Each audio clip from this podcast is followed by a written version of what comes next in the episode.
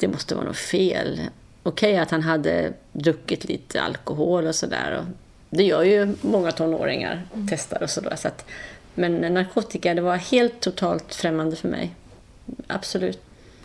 Hur gör man när det egna barnet hamnar i drogmissbruk? Idag ska Maja berätta hur det var för henne.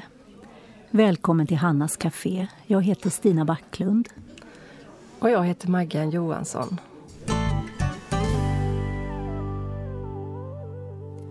Jag undrar hur många föräldrar det finns i vårt land som har kämpat sig igenom långa sömnlösa nätter efter att de upptäckt att deras barn håller på med droger. Du, det finns ju en myt som säger att det är bara barn som har det svårt hemma som drabbas. Men så är det ju inte. Vem som helst kan drabbas. Narkotikan finns överallt, både i städer, mindre orter och på landsbygden. Det finns så mycket narkotika i omlopp och det kan vara svårt att stå emot grupptrycket. Vi lyssnar nu till Rainstorm med Mark Latimer och sen släpper vi fram Maja som är mamma till Jonathan.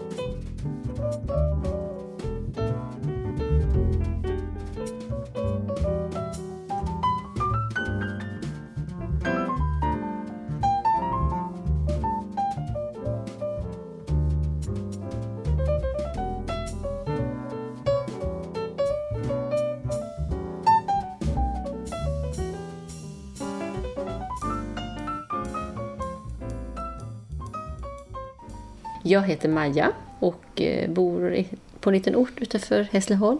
Eh, jag eh, har precis nyligen slutat min tjänst på en tidning som heter Norra Skåne. Där var jag nyhetschef de senaste fem åren. Innan dess så hade jag jobbat som kriminalreporter och allmän reporter på massa olika avdelningar.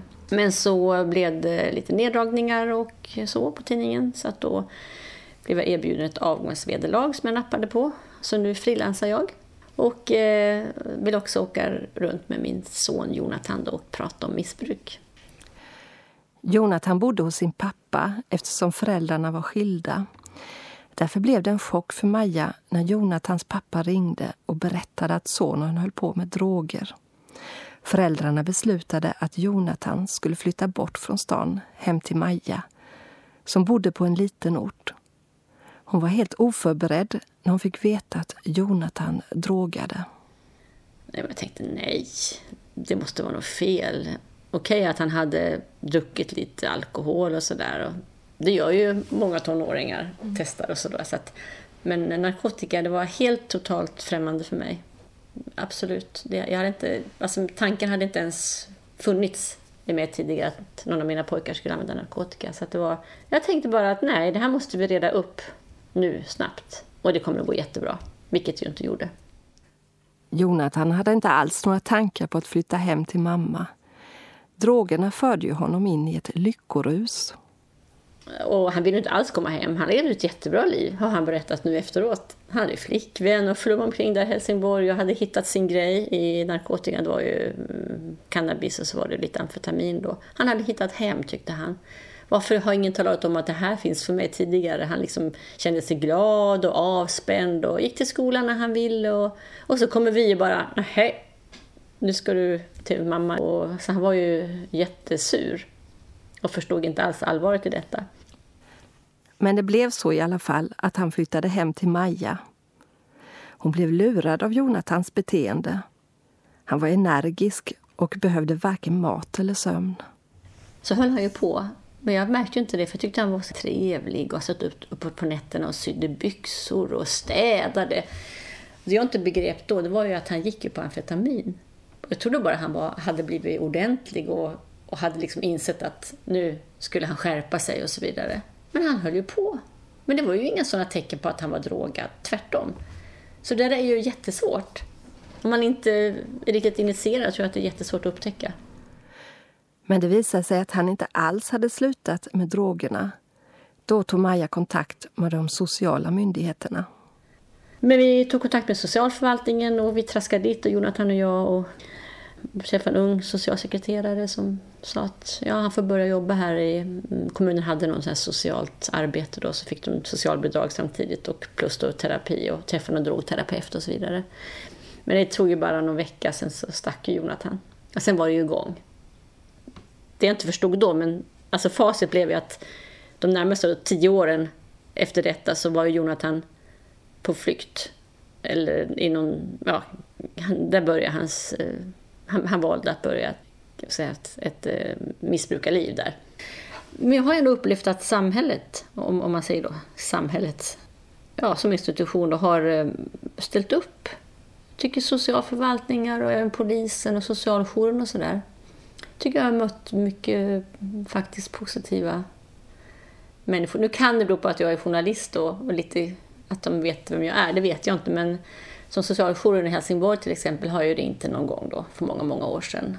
Och de var ju väldigt engagerade och skulle hjälpa till att hålla ögonen efter honom. Och, och polisen också tycker jag. Nej, jag har mött, jag har mött eh, förståelse och, och jag, jag tycker det finns stöd och hjälp att få om man bara letar efter den.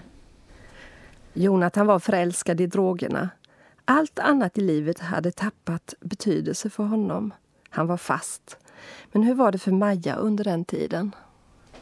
Rubriken på mitt liv under de här tio åren, ständig oro. Alltid orolig, eh, kontrollerande. Alltså, det har ju varit så att Jonathan har ju, vissa perioder har han ju varit ren. Kanske några månader upp till ett år. Och då har det varit åh, underbart och man har hjälpt med lägenhet och det gör man ju. Det ska man också göra tycker jag, när en missbrukare eh, verkligen vill börja om, man har gått behandlingar, Jag vet inte hur många behandlingar han har gjort. Han brukar själv säga att han är fullfjädrad terapeut. Och det tror jag att han är faktiskt. Han vet precis vad man ska göra. Alltså, och fysiska symptom får man ju också då, eller fick jag. Yrsel, eh, sömnbesvär, allt det som kommer med oro då. Eh, att ständigt vara orolig och inte veta var Jonathan finns och vad han gör. Och även under de perioderna han har varit eh, frisk så att säga, så har man ju varit orolig för oh, vad gör han nu och ringt och kollat och sådär. Det blir ett väldigt oroligt liv. Det blev ju så en period så att jag fick ju sluta då som kriminalreporter för jag kände att rätt vad det är så kommer han i registret där, polisen i Kristianstad, Hässleholm och jag. Det var helt, det var inte hanterbart för mig. Och på slutet då när jag var kriminalreporter, det var så att när jag kom till tidningen på morgonen så ringde jag vakthavande direkt och frågade vilka som satt eh, gripna och så vidare, för jag ville veta om han gjorde det. Och det kom ju en dag när, när han åkte fast i Hässleholm.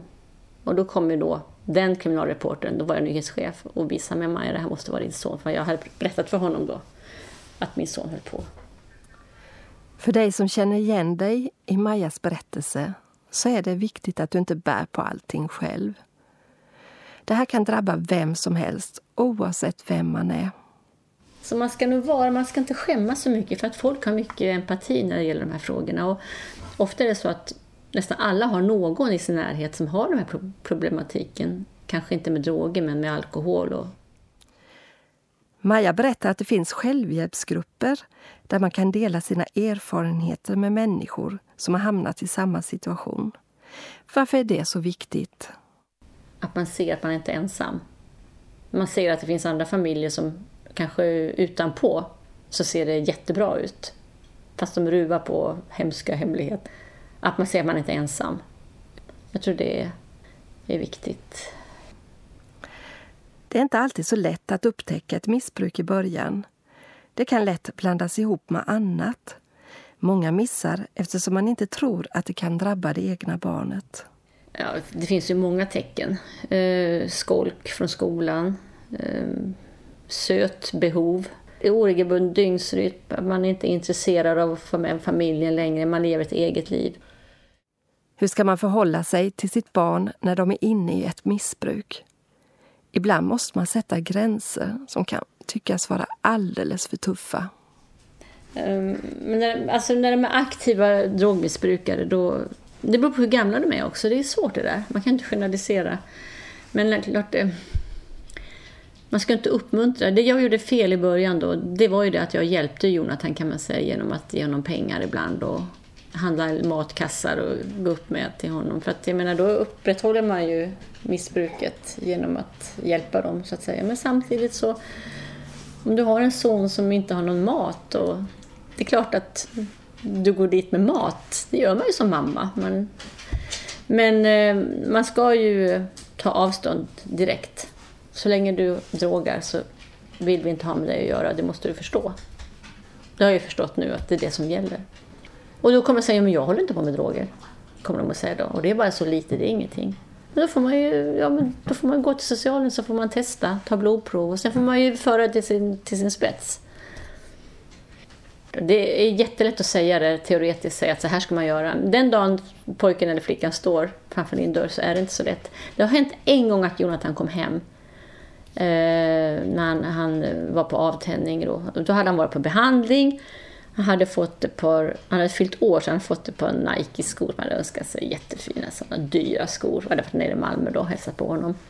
Gick det ett par dagar så försvann han ifrån det här behandlingshemmet. Det visste jag att han var borta. Och sen en morgon då innan jag skulle åka till jobbet så kom han gående här utan skor. Bara med ett par shorts på sig och jättehålögd och smutsig och allt det här. Och då så kom han och sa, hej så, var kommer du? vad vill du? Ja, jag vet inte. Så han bara kom in och satte sig här, såg helt konstig ut. Och då gjorde jag så att då, då sa jag att nej Jonte, så du får åka tillbaka till Malmö. Du kan inte vara här. Det går inte.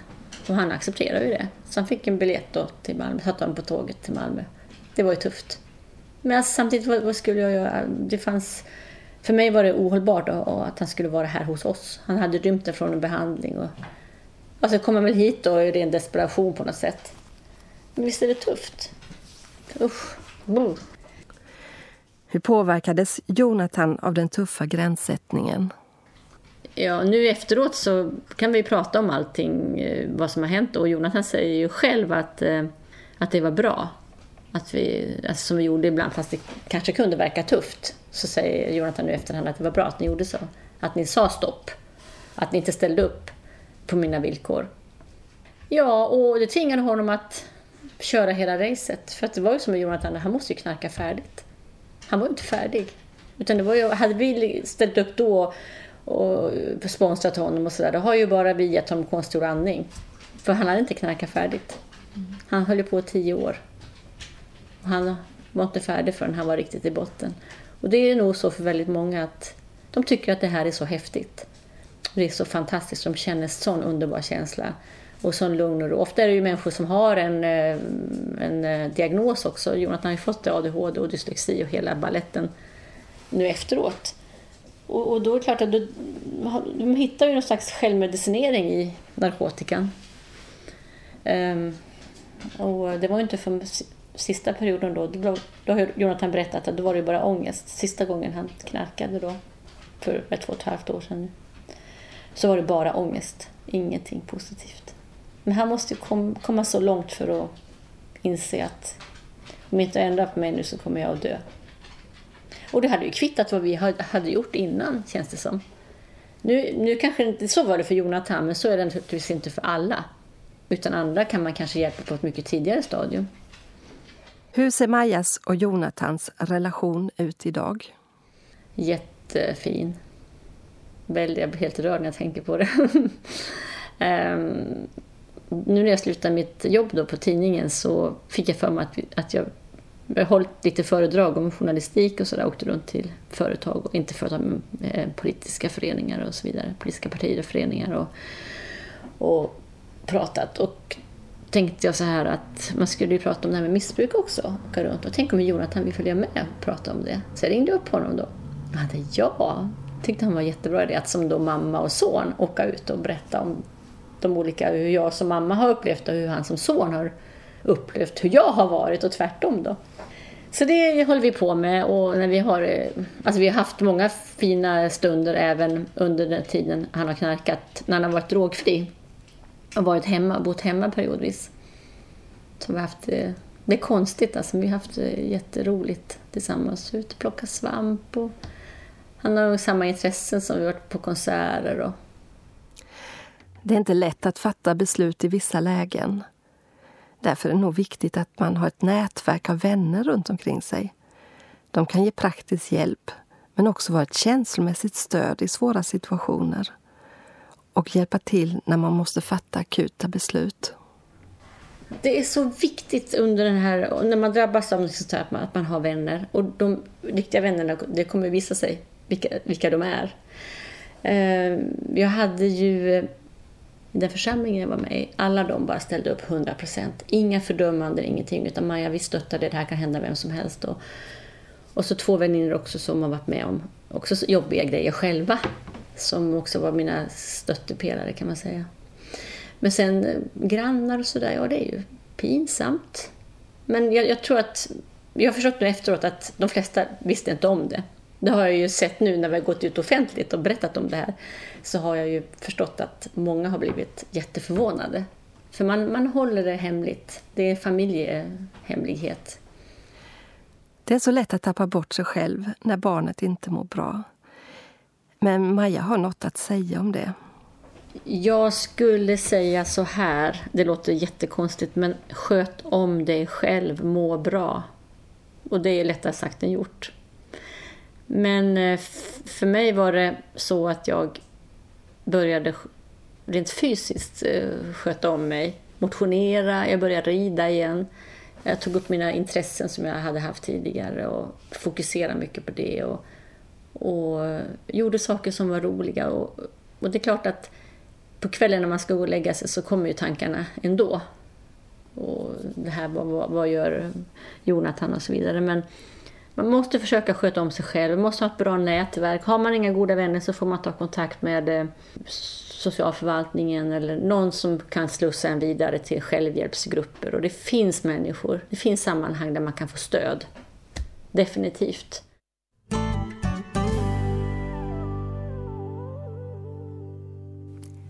Det verkar ju inte vara så lätt att i början upptäcka om det egna barnet använder droger. Nej, det kan nog förväxlas med mycket annat. Men misstänker man droger är det väldigt viktigt att verkligen fråga sitt barn, barnens kompisar och vuxna och berätta vad man funderar på och varför man misstänker det. Vi ska snart gå vidare i Hannas café, men först lyssnar vi till In My Soul med Samuel Ljungblad.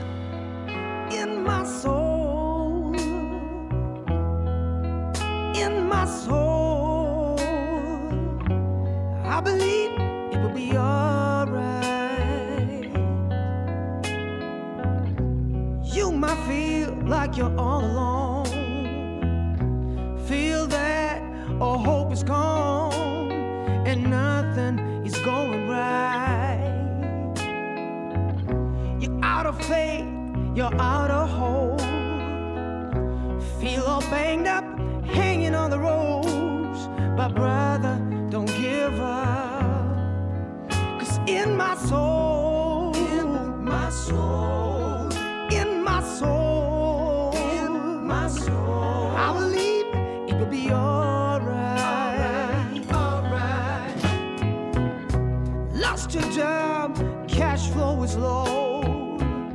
If you can make it, you don't know. Cause nothing is going right. Say, it might be dark, it might feel like night. And you have, you have no hope inside. But sister, don't give up.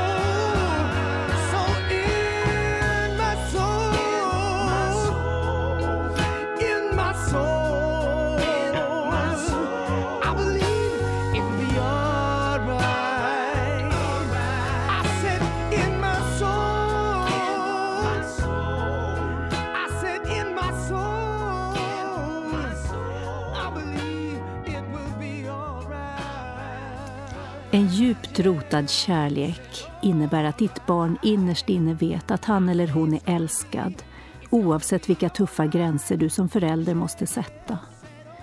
Det gör ont att behöva stänga hemmets dörr och säga att barnet inte är välkommet så länge drogerna finns kvar.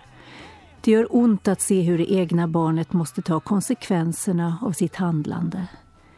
Men om du bara skyddar ditt barn kommer han eller hon aldrig att behöva ändra sitt beteende och det kommer i förlängningen att skapa kaos, även hos de övriga familjemedlemmarna och kvar lämnas du med frustration, ilska och en känsla av vanmakt. En djup kärlek kommer inte att dö oavsett hur tuffa gränserna kan verka. Ge aldrig upp hoppet. Fortsätt att be och stäng inte dörren till försoning när ditt barn ändrar sin inställning till drogerna och vill komma tillbaka. I Bibeln berättas om en man som hade två söner. Den ene sonen bad om att få ut sitt arv och sen drog han iväg till ett främmande land och slösade bort allt han ägde. Han hamnade till slut i fullständig misär. Men det står att han kom till besinning. Han ångrade vad han gjort och valde att återvända hem. När han väl kom hem stod pappan där med öppna armar. Han hade längtat så oerhört efter sin älskade son. På samma sätt är det med Gud. Han står alltid beredd med den öppna famnen oavsett vad vi har hittat på. Och han vill förlåta. Eh, och för mig har ju då också tron betytt jättemycket. Att jag tror på att Gud finns och att han är kapabel att ha situationerna i sin hand. Även om det verkligen inte har sett ut på det sättet så har det betytt oerhört mycket för mig. Som när jag har gått då i mässan och tagit nattvarden, då har jag liksom tagit Jonathan och när jag har tagit emot vinet så har jag liksom dränkt Jonathan i, i vinet, alltså bildligt talat då tänkt på honom att Gud, du har honom i din hand. Och, och även de kristna vännerna har betytt mycket, bönen, att man kan lämna det till Gud. Och ett bibelord som har betytt oerhört mycket för mig, det är det här att för den som älskar Gud samverkar allt till det bästa.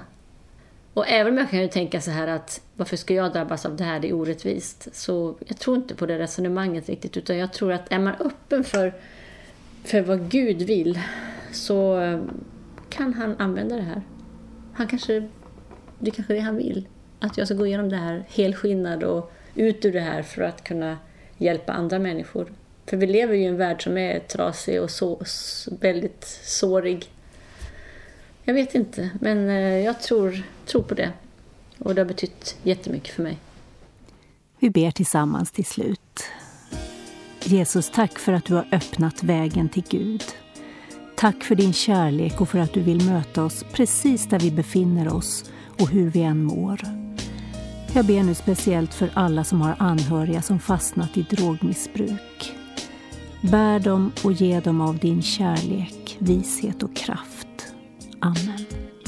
When you're facing hard times may be right at your door. If your heart is broken and you don't know where to go. When this life on earth puts you to the test, for your soul you can find no rest. Well, I have a friend of whom you might have heard,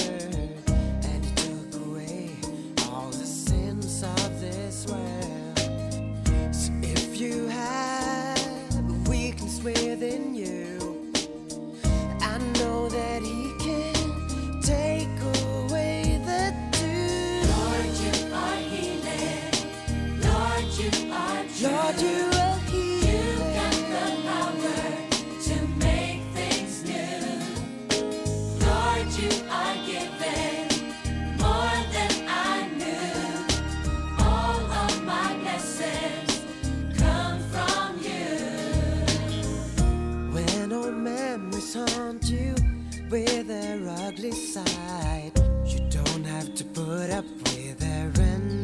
fights.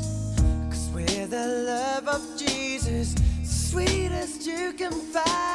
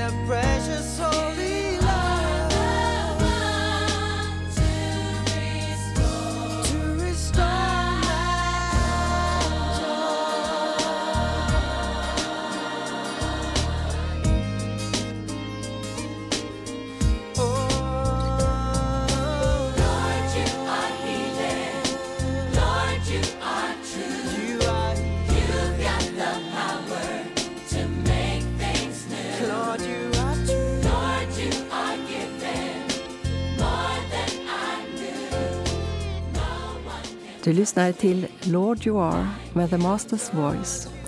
Idag fick du höra om hur det var för Maja när hennes son satt fast i ett missbruk.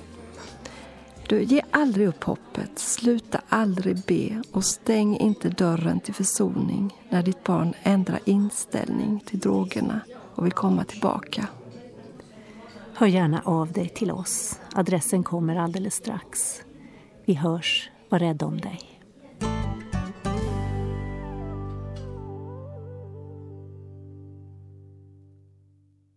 Hannas Café är producerat av Stina Backlund och Maggan Johansson för Norea Radio Sverige med adress Östergatan 20 262 31 i Ängelholm.